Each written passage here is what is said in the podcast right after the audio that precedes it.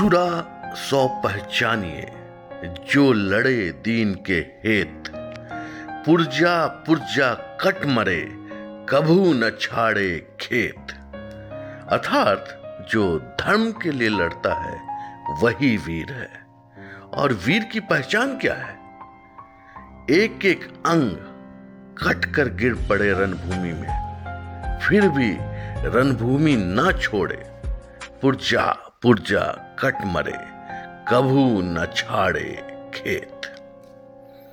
सत नमस्कार, आदाब, वडकम और गुड मॉर्निंग दोस्तों।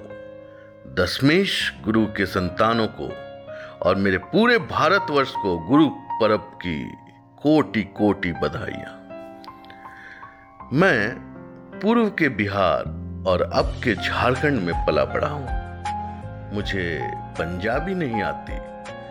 पर समझने की दक्षता रखता हूँ। इसमें शायद सहायक रही है मेरी दिल्ली की पोस्टिंग, जो कि सिख समुदायों से भरी पड़ी थी।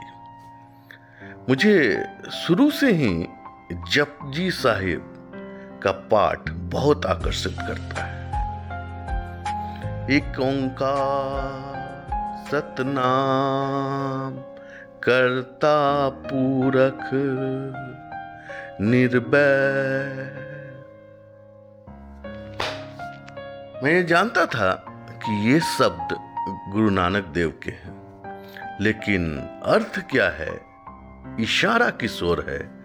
ये समझने की प्यास मन में रोज उठती थी, और जब समझ में आया तो सिख धर्म के लिए, गुरुओं के लिए मन अपने आप श्रद्धा से भर गया। मेरी तरह लाखों लोगों ने गुरु नानक देव के इस अमृत पद को सुना तो होगा, कई बार सुना होगा, लेकिन समझने का मौका नहीं मिला।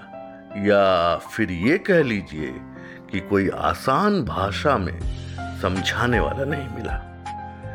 आज मैं कोशिश करूँगा कि जपजी साहब को जितना मैंने समझा है उतना आपको समझा पाऊँ। वैसे मैं मानता हूँ कि ईश्वर के बारे में बात करना अपने आप में ही झूठ बोलना है। क्यों?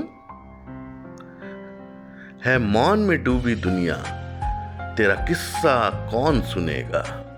है मौन में डूबी दुनिया, तेरा किस्सा कौन सुनेगा? जो कहे, तुझे न जाने जो जाने, कह न पाए। जो ईश्वर को जान गया है, उसके बारे में कुछ कहता नहीं, चुप हो जाता है। कबीर, संत कबीर, ईश्वर को गूँगे का गुड़ कहते थे। जैसे कोई बेजुबान गुड़ खाकर भी ये नहीं बता पाता कि स्वाद कैसी है, गुड़ में मिठास कितनी है। वैसे ही जिसने सचमुच ईश्वर को चख लिया, सत्य को चख लिया, वो कभी बोल नहीं पाता कि ईश्वर है क्या। निश्चय ने भी कहा था that which cannot be said should not be said जो कहा ना जा सके, उसे कहना नहीं चाहिए। लेकिन ऋषि शांडिल्य का कथन है कि अगर बोला ही ना गया, बताया ही ना गया तो आने वाली पीढ़ियाँ कौन सी रास्ता पकड़कर आगे बढ़ेगी? इसलिए आधा अधूरा ही सही टूटा फूटा ही सही बोलना तो चाहिए।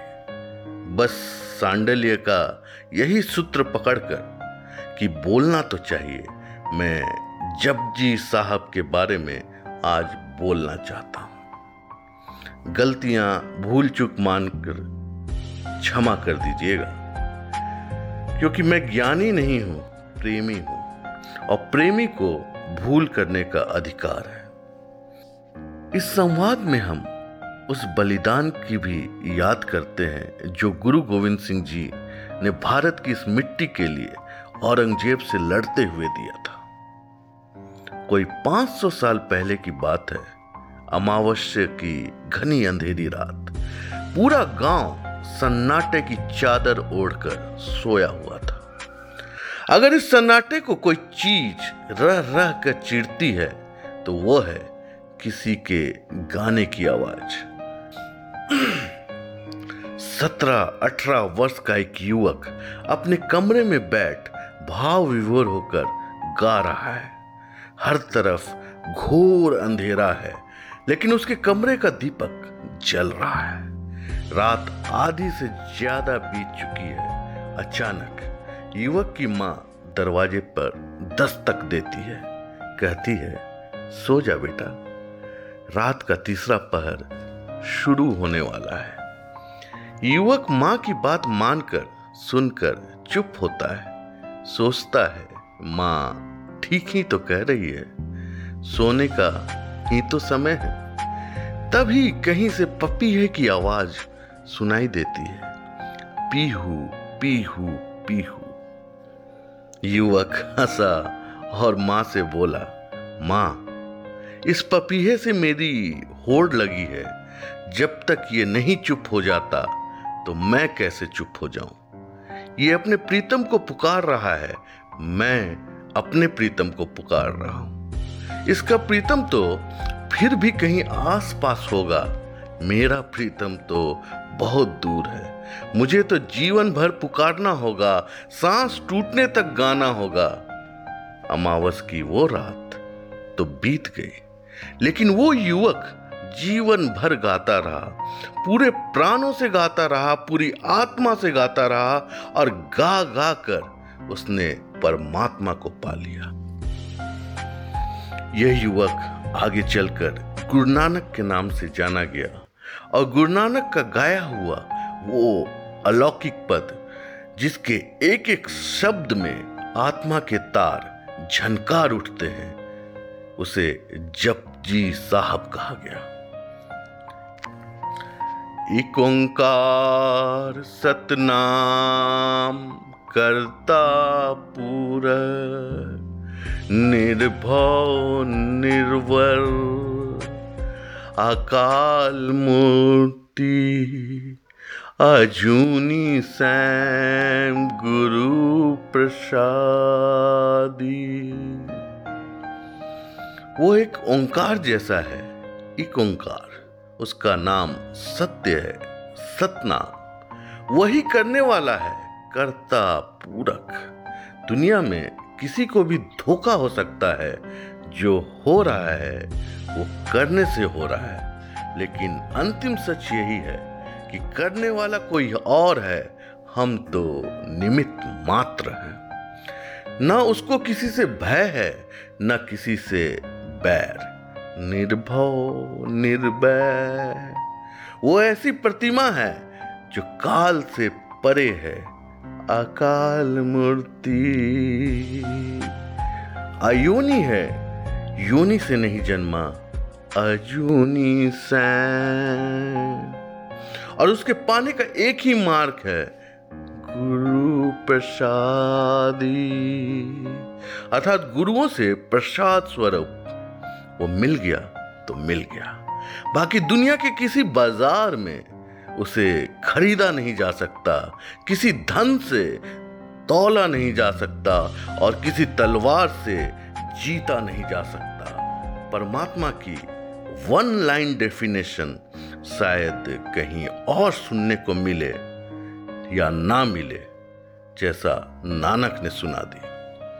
जपजी साहब में नानक आगे कहते हैं, आदि सच, जुमादि सच, है भी सच नानक होसी भी सच। वही एक सच है, बाकी कुछ भी नहीं। वो पहला सच है, आदि सच है, वो हर युग में सच है, जुगादी सच। वो सदा सत्य है, शाश्वत सत्य है है भी सच। नानक होसी भी सच। नानक होसी भी सच। नानक ने इतनी बार परमात्मा को सच क्यों बोला? इसका दार्शनिक उत्तर मैं नहीं देना चाहता। निजी व्यक्तिगत अनुभव से उत्तर देता हूँ। हमारे भीतर और बाहर समय के साथ सब कुछ बदल जाता है। कल हम जो पाना चाहते थे, वो कुछ और था। आज हम जो पाना चाहते हैं, वो कुछ और है। मैं ये दावे के साथ कह सकता हूँ कि कल, जो पाँच साल पहले आप थे, वो आज नहीं है। और कल, जो पाँच साल बाद आप होंगे, वो भी आज नहीं है। सब कुछ बदल जाता है।